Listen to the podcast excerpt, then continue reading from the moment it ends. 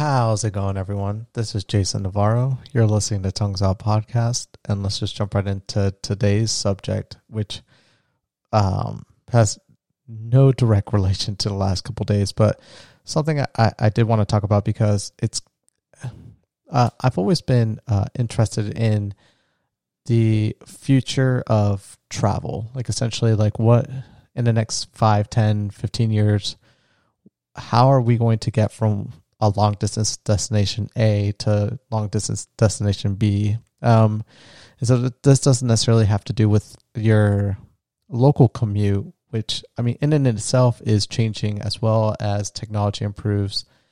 Uh, for instance, like self driving technology is supposed to be like the big push for the next like 20 years.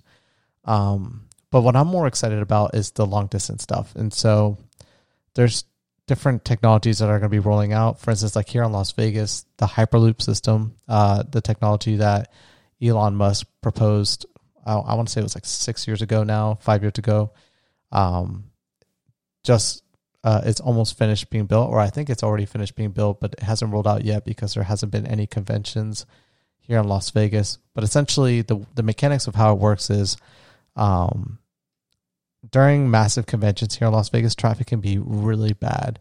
And so to circumvent that, Elon Musk came up with the idea of essentially you would go park your car in a garage and then you would go to like a destination. You would enter another vehicle, uh, in this case, a Tesla. And then what would happen is that this car would be dropped down by elevator down a tube and then accelerated at a super high rate of speed. I want to say like 100 miles plus, 100 miles per hour plus um, to the next destination. But since there's absolutely no traffic, uh, you get to where you need to go in seconds compared to having to deal with the traffic in that small little radius of an area because it can get bad. You, it, it would take normally, like let's say during CES, which is the largest convention here in Las Vegas, to get like to go one mile in a five mile radius around that convention area would take you a considerable amount of time, anywhere between 30 to 45 minutes. Um, and so being able to cut that time in, in, you know, to 30 seconds, you could easily transport a ton of people in that same amount of time and reduce traffic as well, which would kind of, uh, um, balance itself out essentially. Uh, and so uh, convention traffic is like super excited about that just because it could potentially mean more people coming to the area and and exposing themselves to convention centers or it could just help with just the logistics for entrepreneurs and and getting from one area to the next. And so um, that's super exciting and, and essentially that can be uh, scaled. So it doesn't necessarily need to be such a small confine because i think the distance that it's traveling is nowhere more than than I think half a mile. It's only going from one convention building to the next.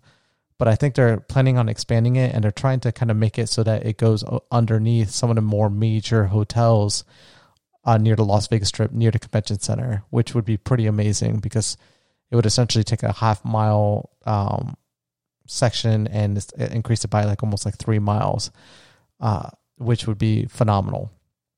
But they need to first demo this out and we really haven't seen like huge convention traffic just yet, but it's it's going to happen sometime soon.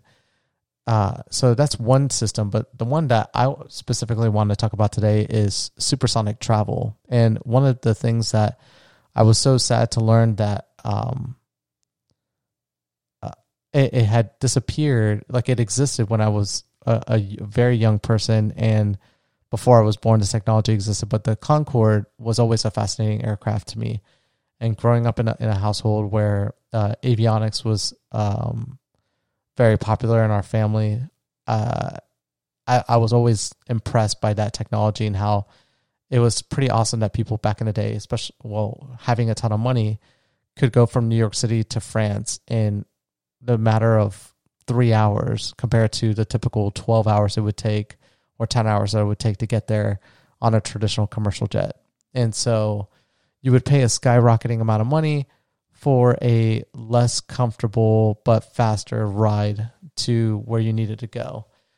But they uh, discontinued the program because one, it wasn't super profitable. It was profitable, but not to a degree that justified going against. And at the at that time, same time period when the Concorde program ended, first class was starting to become a, a like a, a thing that a lot of commercial airlines were starting to roll out where they remodeled the front of the aircraft to kind of accommodate a smaller group of people that would be willing to pay a premium for comfortability because that's one of the things that the Concorde was lacking.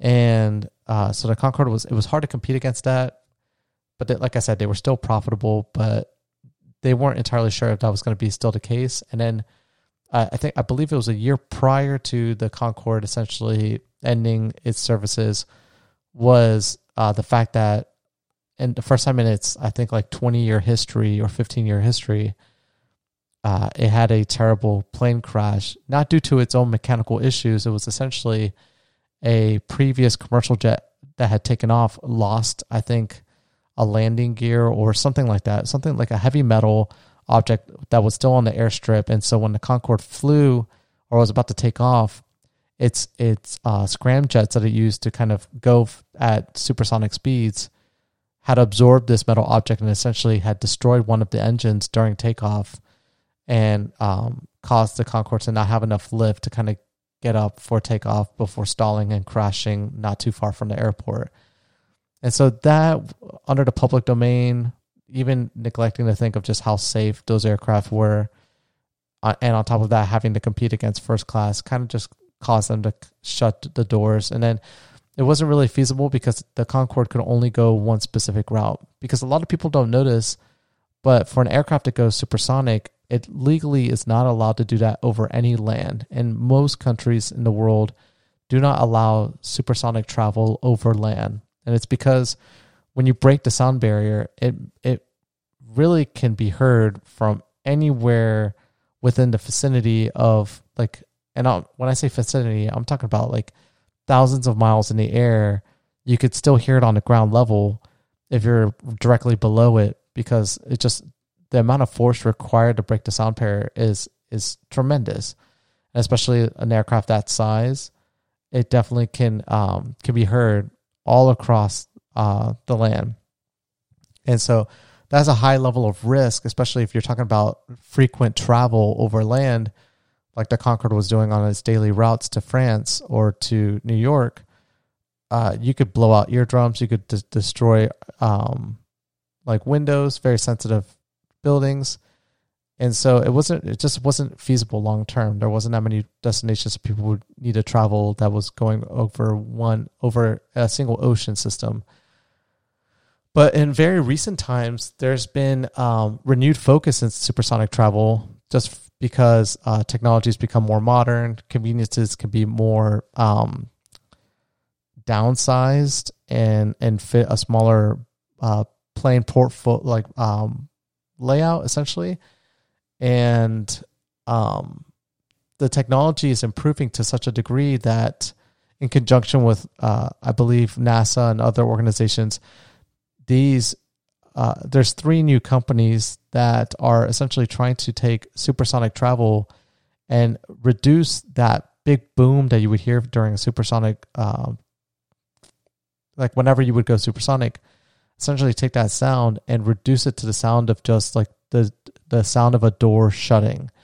And so it's a lot more easier for people to cope with that that are living underneath a, a travel route where for a split second they're hearing a sound that sounds like the door shutting uh, if you were to be standing outside like on a car door and so they're getting to this point and it's relatively new technology but they haven't been able to commercialize it yet they're still kind of prototyping it and everything that nature. The most popular organization, so uh, uh, organization called Boom, that they're heavily investing in the idea of investing into this technology because they, they, they feel like domestic travel is the way to go. If you're able to shorten the length of travel, let's say from California to New York, from four and a half hours to just 30 minutes, you could essentially,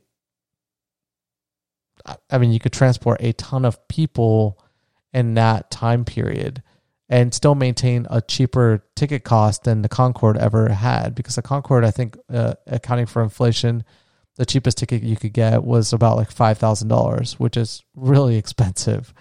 That's the equivalent of like first class domestic and half the cost of international first class, uh, or the same cost of a of a business class international. Um, and so, yeah, I mean, and and then the the the fact that there this technology could even potentially exist gets me super excited because I would love to travel at um, you know, supersonic, you know, just to go break the sound barrier in an aircraft. You don't feel it. The people inside the aircraft do not feel it, but they kind of do in the sense that they're getting to a destination super fast. And I would be super amazed by that.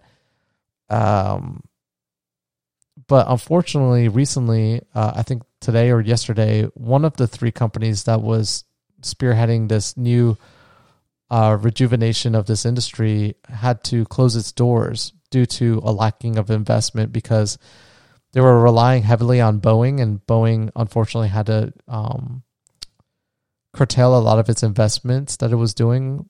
A because of the pandemic, and B because of its uh, 737 Max situation, the two aircraft that crash landed into the water um, because of software issues. And so, because of that, Boeing had to cut back a lot on its spending, and that affect this company that relied heavily on Boeing to be investing in this technology, which is sad because that leaves really only two other companies. And the the way it works is you want more competition to exist out there because if it does, then it reduces the cost of that technology when it finally becomes live. Um, so it was sad to see that news, but still, I, I was definitely um, more uh, focused on Boom. They've just become they've been an organization that's kind of been. I think recently they they downsize downsized their like their production unit to the size of like one tenth its size, and that prototype essentially was able to do what it needed to do. And so when you scale something in this field, it generally is supposed to maintain the same level of integrity and so it's super exciting. I think next year the plan is that they're going to be um, creating a prototype that's like a one to one scale, seeing how that works, and then if it does work, you know, roll it out and and start charging people and, and start getting like flight plans and and getting it approved through the FAA, which they would of course have to approve it, and so I think NTSB would have to approve it as well. Uh, these are like the regulatory agencies, like FAA manages aerospace, and NTSB just manages everything to do with uh, transportation in America. If they can get that approved and also approved by uh, you know X amount of states, because they would obviously be traveling over a multitude of different states, so they would have to also abide by those state laws. Then um, you know they have a lot to jump over. I think it's the hardest thing for these companies isn't so much the technology than the regulation because things move very slow in aviation when it comes to regulatory bodies. But if they can overcome those obstacles, hopefully sometime in the, in the next 10 years, I would be able to, to travel supersonic and I would easily save up money for a year just to, to do that. Uh, the same thing with space travel. I cannot wait for space travel to occur. Um, I don't know if there's a, uh, a viability for tourism with that, but I would be willing to save up a considerable amount of money just to to be able to go to space and see it. I have to before I die. I have to see space with my own eyes. Like it's not going to be the same if I were to pass away and someone sends my ashes to space. Like I have to see it. It's always been something that I've always been amazed by. But it's just exciting to see that in my lifetime, as long as I don't die in the next 20 years, there's going to be some really exciting stuff when it comes to trans- uh, transportation, especially if our government starts getting into investing into infrastructure now. That, I mean, it's just super awesome to think about. But either way, thank you guys as always for listening to today's podcast, and I will catch you guys mañana. Peace.